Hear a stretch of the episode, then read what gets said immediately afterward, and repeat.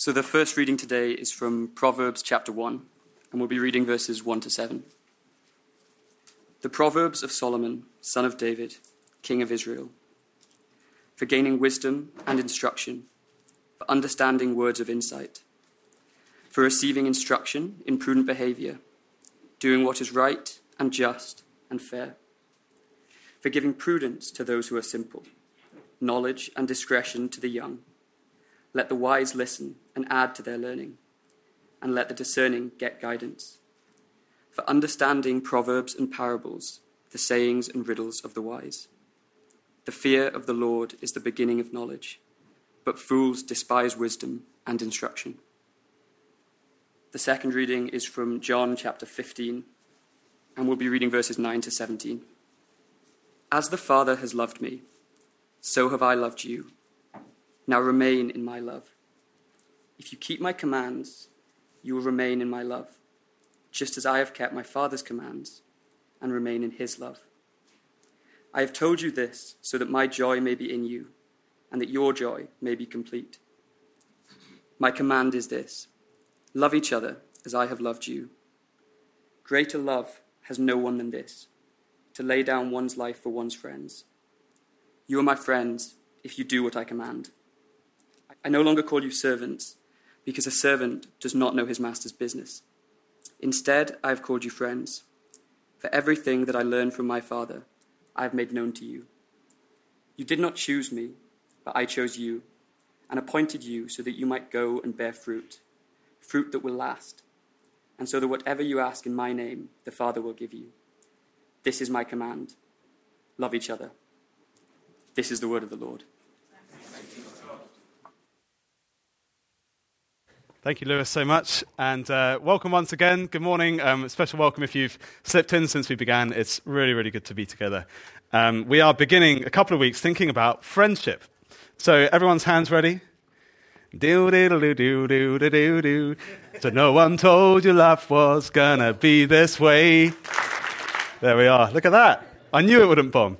Excellent.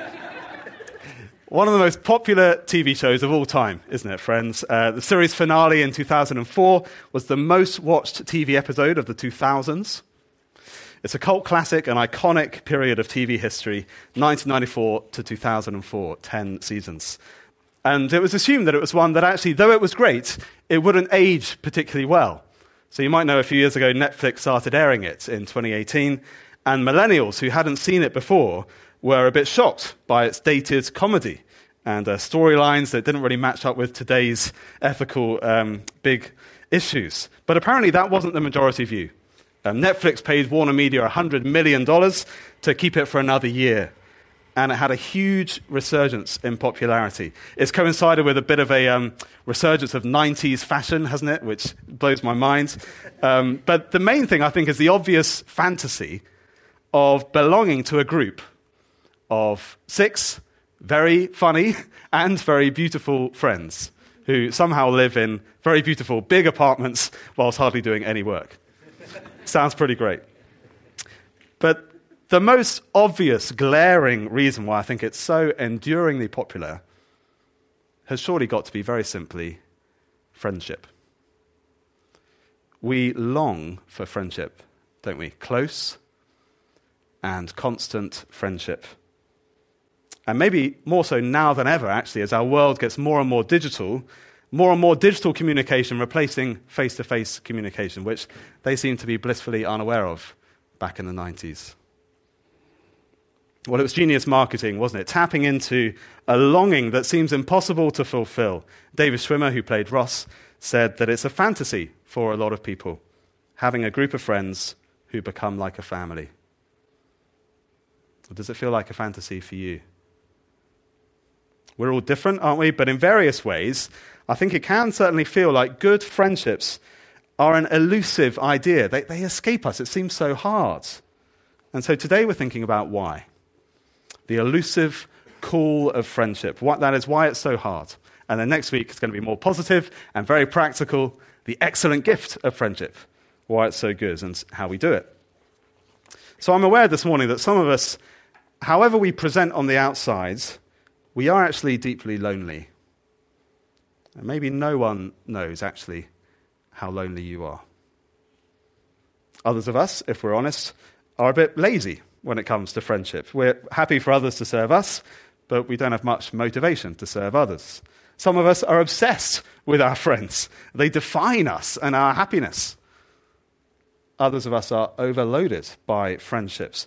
The innumerable WhatsApp chats are a constant background uh, to our minds, and we feel impossibly thinly stretched, like we're letting everyone down. Turns out this is quite a complex topic. It touches on pretty complex and sensitive issues of our hearts. A couple of hundred years ago, the bishop and writer J.C. Ryle said that friendships halve our sorrows and double our joys. That's quite a claim, isn't it? Do you fancy seeing if that's true? If this gift really can halve your sorrows and double your joys. Well, God's word has much light to shed on why friendship is so hard and why it's so good. So let's pray together that God would help us this morning. Lord God, please show us your wisdom, your good and loving way for our lives. In Jesus' name, amen. So, as Sam mentioned, we're going to benefit a lot today and next week from the book of Proverbs. And um, as Lewis read for us, you may have noticed that these writings give us wisdom and insight. They show us big picture, general truths about how God's world works and how to live in it well. Wisdom, if you like, is the art of living well, living with the grain of how God has made the world. And this speaks into the complexities of our world because our world has many good things, doesn't it? And our hearts as well, but at the same time, they have many troubling things. There's order from God and there's disorder in the world and in us.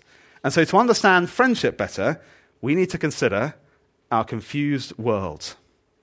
A confused world. And do follow along, if you like, on the back of the service sheets. Confused world. For 50 years, L'Oreal has been urging us to buy overpriced shampoo because you're worth it. Uh, it's not a new idea. 450 years ago, Shakespeare wrote in Hamlet, This above all, to thine own self be true. Sounds very contemporary, doesn't it? Now, individualism, it, it can be a brilliant ideal, like in Hamlet, uh, calling for noble integrity. Uh, whatever others may say, do the right thing. But more often, our world's individualism is a bit more shallow than that, isn't it? With pampering and pleasing ourselves. Uh, Oprah Winfrey said, The fullness of our humanity can be expressed only when we're true to ourselves. Wow. Do you really trust yourself that much?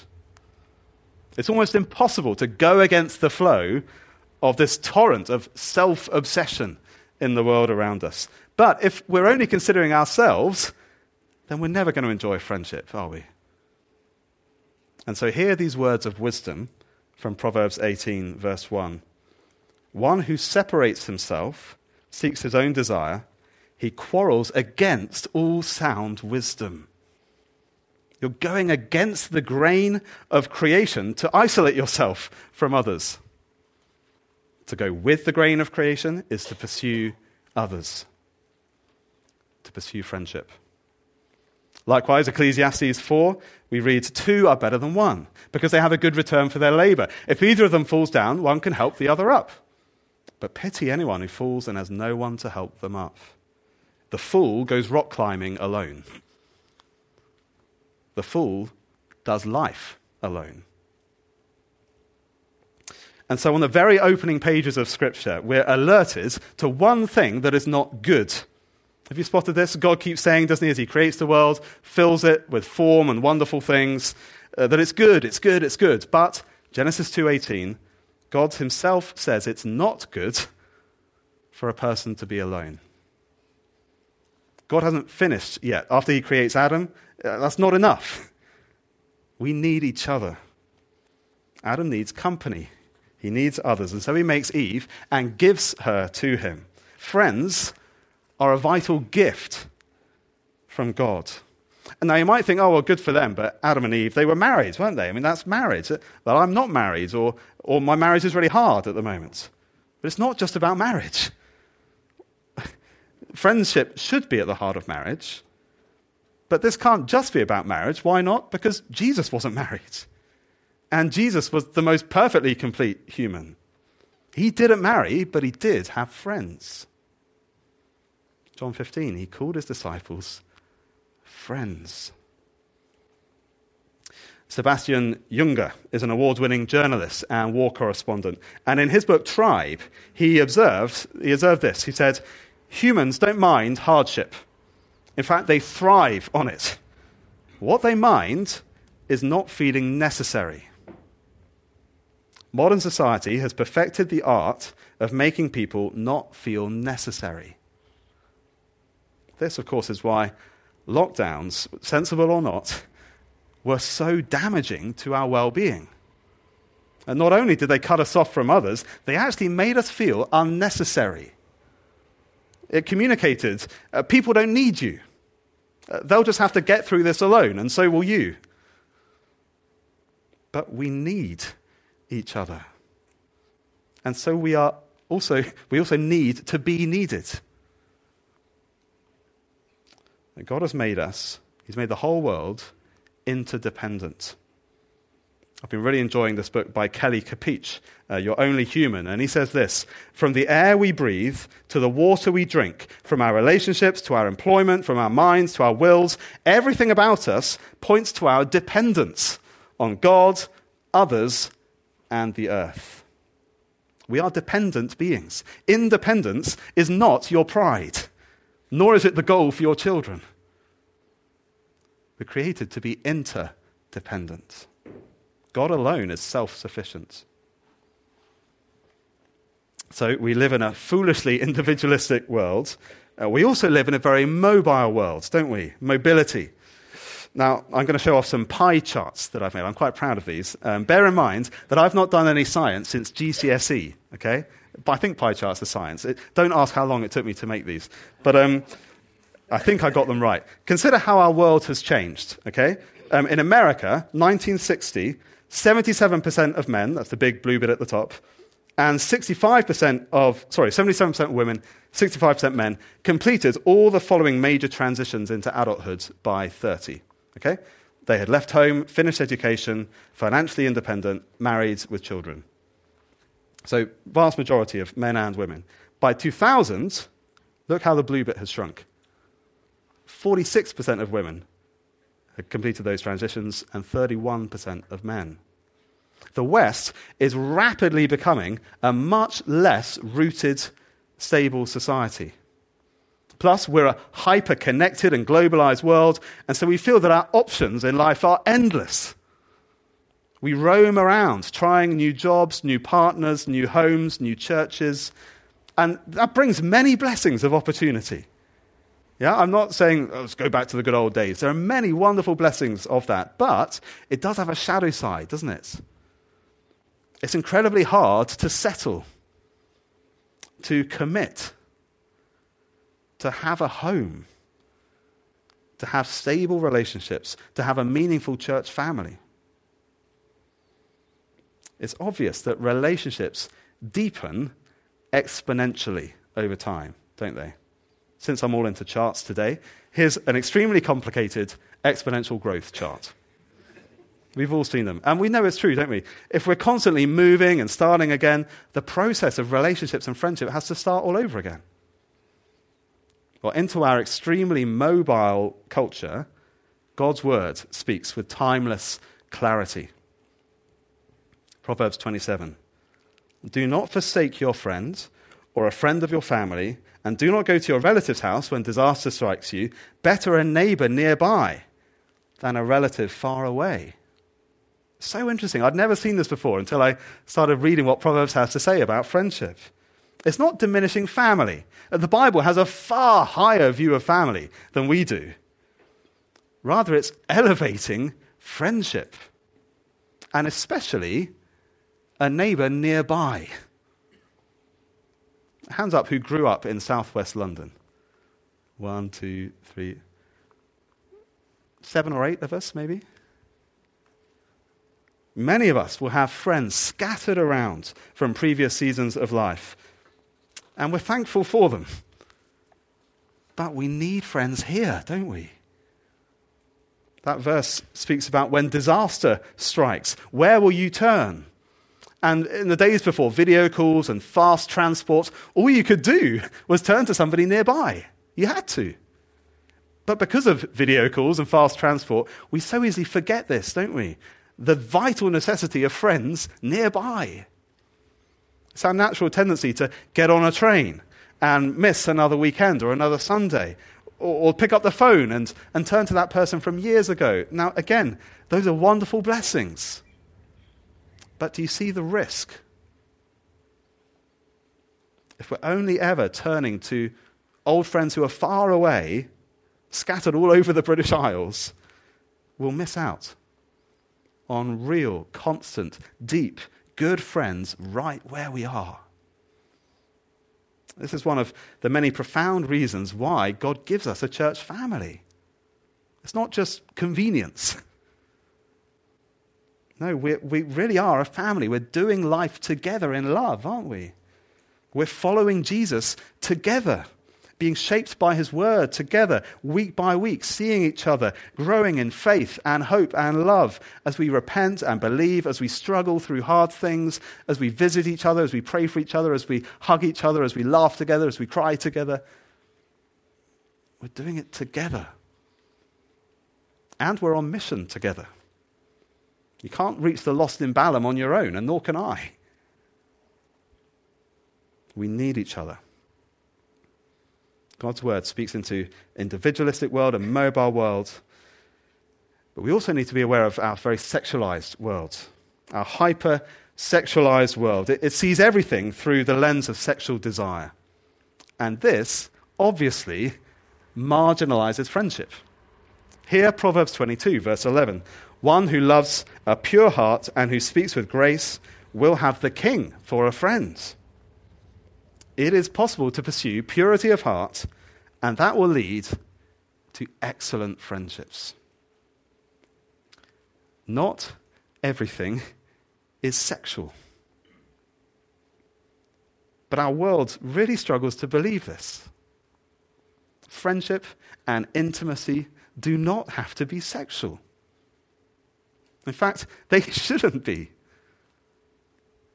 Our world really struggles with this. In um, a really stimulating and provocative book, we can't, Why Can't We Be Friends? Aimee Byrd helpfully draws attention to the old film When Harry Met Sally. You know that film, the classic rom com from, from the 80s. And the heart of the plot is basically, as Harry says, how sex always gets in the way.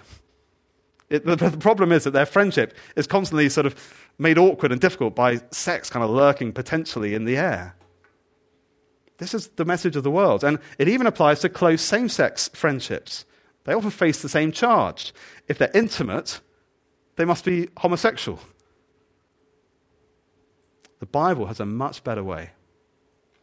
Sex is a wonderful gift within the exclusive commitment and bond of marriage between a man and woman. But close and intimate friendship is a wonderful gift for all of us. I wonder if there's a particular challenge here for men. Uh, we're not always the most gifted relationally, are we, uh, to start with? And then in the church, there can be a really good concern for sexual purity, which can spill over into a, a slightly weird and unkind avoidance of friendship with people of the other sex, even with other guys. Somehow, our culture's view of manhood doesn't leave much room for affection and affirmation and intimacy. But the Bible is full of men. Yes, flawed men, but impressive, manly men who weep when they have to part from each other, whose souls are knit together, like Jonathan and David. Well, last issue of our confused world busyness. I think I need to spend about zero minutes persuading anyone about busyness and its dangers. Occasionally, busyness is just unavoidable for a season. Um, but I wonder if we each took an honest inventory of our hearts, what is really behind our busyness?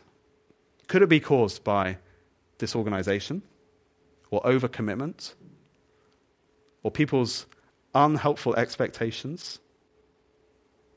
Tim Chester has written a really helpful book on busyness, and he said this The test you need to apply to your busyness is this if it produces bad fruit, then it reflects the evil desires of your heart. We can spot idolatrous busyness because it will eventually cause harm in our bodies, our families, our churches, and our relationship with God. If your health, marriage, friendships, Christian service, or relationship with God are suffering because of your busyness, then you need to address the idols in your life. You need to identify the desires of your heart that make you try to do more than God expects of you. Sometimes busyness is the issue, but sometimes it's actually just the perception of busyness. I passed my neighbor the other day. I mentioned this last week at Dwell and said, How are you? And he said, Oh, busy as hell, but, but we all are, aren't we? It's just the, the assumption that if you're kind of doing anything worthwhile and respectable, you must be busy. What if we started telling a better story? What if we pursued a healthier approach to work and rest and life and relationships? What if we aimed to avoid and resist busyness so that we could actually love each other? Someone said to me on the phone just the other day, How are you? You must be very busy. Must I? Why? Maybe I give that impression, and I'm sorry if I do. I'm actually trying pretty hard to resist busyness. It's just our assumption, isn't it? But that busyness steals our attention span, it steals our presence with people, our true productivity, and our emotional energy to love people. Well, here's Psalm 39, which is so refreshingly realistic about our brevity. You have made my days a mere handbreadth. The span of my years is as nothing before you. Everyone's but a breath, even those who seem secure. Surely everyone goes around like a mere phantom. In vain they rush about, heaping up wealth without knowing whose it will finally be. But now, Lord, what do I look for? My hope is in you. We need to resist busyness to receive friendship. This is the world we live in. Anyone want to escape and start a monastery? It could be a good idea, but I'm afraid it probably won't help, actually, because really we need to wrestle with even bigger, heart, bigger issues in our hearts. And if we can begin to identify what's actually going on in our hearts and bring them to the Lord, then we are on our way to the possibility of good friendships. So we also need to think about our disordered hearts. These are the heart issues. Laziness. Friendships require love. Proverbs 12 The lazy do not roast any game. This will get you ready for your lunch. The lazy do not roast any game, but the diligent feed on the riches of the hunt. I love a Sunday roast, don't you? But you can't whip one up in a hurry, can you? You needed to start a couple of hours ago, or you're going to be very late for dwell this afternoon. The lazy wouldn't bother. Ah, oh, it's too much effort, it takes too long. And so they miss out. Do you remember the Guinness advert? Uh, voted the greatest ad of all time. It's called Surfer. The surfer waiting for the, the perfect wave. So dramatic. It was a picture. It was meant to be a picture of how you need to wait for the perfect pint of Guinness to be poured 119.5 seconds. Good things come to those who wait. Now, of course, it's easier not to, isn't it? But if we don't bother waiting on good friendships, investing time and effort and cultivating them, they'll never grow or deepen.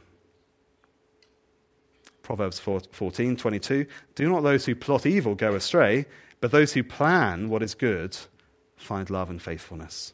Finding love and faithfulness in friendship requires planning, it requires a bit of effort taking the initiative, picking up the phone, going round to see them, putting it in the diary. Love is active. The great thinker C.S. Lewis wrote a brilliant set of essays, The Four Loves, one of which is friendship. And he said this To love at all is to be vulnerable. Love anything, and your heart will be wrung and possibly broken. If you want to make sure of keeping it intact, you must give it to no one, not even an animal Wrap it carefully around with hobbies and little luxuries. Avoid all entanglements. Lock it up safe in the casket or coffin of your selfishness. But in that casket, safe, dark, motionless, airless, it will change. It will not be broken, it will become unbreakable, impenetrable, irredeemable. To love is to be vulnerable. So easy, isn't it, for our interactions with others and our relationships with others to be driven by a, frankly, lazy desire for what we can get rather than a generous concern for what we can give. Friendships require love over laziness. They also require honesty. Friendships need honesty over flattery. I was in a coffee shop on Friday, and there was a man there who was uh, getting pretty agitated. Um, his lawyer hadn't showed up for a meeting, as I could tell, because he kept telling people very loudly. Um, he wouldn't stop mouthing off to the shopkeeper. He said, This kind of thing makes me really crazy. Okay, I mean, it would be annoying, wouldn't it? It's always annoying for someone not to show up. Um, but then he got on his phone. it's very interesting. And he clearly rang the guy. Um, he said something like this Hi, uh, I do hope you're well. Um, I was expecting to meet you, but uh, it seems like you, you, may have been held up by something. Um, perhaps you'd kindly give me a call. Thank you so much. Flattery. That's not what he was feeling in his heart at all. Proverbs 26 A lying tongue hates those it hurts, and a flattering mouth works ruin. Those who flatter their neighbors are spreading nets for their feet. I once read a brilliant definition of flattery and gossip. They're like flip sides of the same coin. Gossip is saying behind someone's back what you'd never say to their face. That's quite clear, isn't it? Flattery, then, is saying to someone's face what you'd never say behind their back. Makes you think again, doesn't it, about what we say to each other. Do we really mean what we're saying? Or are we just putting it on? I wonder if there are subtle ways that our experience of friendships is weakened by flattery and dishonest words. Now, obviously, it, it takes time, as, as I've been saying. We need to invest the time and expect the depth of the friendship to grow. But can we give each other permission to just be honest? I mean, the old how are you question, granted, it's a terrible question, but it's so easy to say on the outside, oh, yeah, pretty good, thanks. Nice big smile. Whilst inside, we're really pretty worried about X, Y, and Z, and we're really scared about A, B, and C, and feeling really concerned about D, E, and F. Friendships need honesty. Well, lastly, fear of man. Friendship requires fear of God. Uh, the whole book of Proverbs, which we've been diving into a lot this, this morning, um, begins with a keynote in Proverbs 9:10, which says, "The fear of the Lord is the beginning of wisdom." We had it in chapter one as well. The fear of the Lord is the beginning of knowledge. Now, it helps us to understand what that means by considering fear of man. Proverbs 29, 25 says, Fear of man will prove to be a snare, but whoever trusts in the Lord is kept safe. So when the Bible says fear of man, it's not about terror, uh, it's about an overestimation of the weight of people's opinions, elevating what people think over what God thinks. Well, the only solution is to redirect our attention to God. Whoever trusts in the Lord is kept safe. Trust in the Lord is almost synonymous with fear of the Lord. To fear God is to be principally concerned about His holy and gracious presence, focusing on Him rather than people. And so Proverbs 29, sorry, Proverbs 19, the fear of the Lord leads to life. Then one rests content. Fearing God is a life giving, joy giving thing. But fear of man poisons friendships. It means we can't really be honest. We can't be open. We're, we're desperately concerned about what they're thinking, and so we can't really connect. Brene Brown is a professor, lecturer, and author uh, focusing on shame and vulnerability. She kind of rose to fame because of a TED talk back in 2010, The Power of Vulnerability. Um, 60 million views as of the other day when I checked. She said this By the time you're a social worker for 10 years, what you realize is that connection is why we're here. It's what gives purpose and meaning to our lives. This is what it's all about. Neurobiologically, it's how we're wired, it's why we're here. Sounds a bit like Genesis 2, doesn't it? She goes on to explain how shame is the fear of disconnection. If others really knew me, well, then we couldn't connect. So the idea of vulnerability becomes excruciating. They'd see me, they'd really know me. But the secret to connection is vulnerability. By being open, honest uh, about our struggles, about our flaws. That's what paves the way for real connection and friendship. She admits herself that as she began her research, uh, she was proud and determined to control all the data that she discovered, and she hated the idea of vulnerability. She said this Vulnerability pushed, I pushed back. I lost the fight, but probably won my life back. She's tapping into reality, she's tapping into wisdom. And this, I don't know if you've ever thought about this, this is actually why we have confession each week when we gather together. That we are a community defined by our shared vulnerability, our shared neediness of God's grace and forgiveness. It's profoundly humbling and uniting, isn't it? Every week to come together and say in unison words acknowledging our needs and our vulnerability and our brokenness. That is who we are. Church isn't self help, it's where we discover hope and life together in Christ. It's when we're united to a, a joyful, hopeful, trusting fear of God that we're free from the fear of man. Well, we live in a confused world, don't we? It's individualistic, it's mobile, it's sexualized, it's busy. We live with disordered hearts, lazy, flattering, fearing others. And so friendship is an elusive call. It seems so good, but it's also so hard. And friends, the good news is that God's word is not just wisdom. Yes, it's wisdom. And it's also gospel. because if all we hear is the wisdom, it could be pretty crushing, couldn't it? We could leave this morning thinking, I'm such a failure at friendship. But God's word is gospel. That is its good news about Jesus, the friend of sinners. He not only told us to love one another, he not only showed us how to love one another, he loved us. He loved us in the ultimate way, laying down his life for us. He paid on the cross for all our selfishness, all our pride, all our flattery, all our dishonesty, all our fear of man. What a friend we have in Jesus. All our sins and griefs to bear. He is the perfect model of friendship, which we'll explore more next week. And he is the perfect friend to us. Can we find a friend so faithful, who will all our sorrows share? Jesus knows our every weakness. Take it to the Lord in prayer. Let's do that now.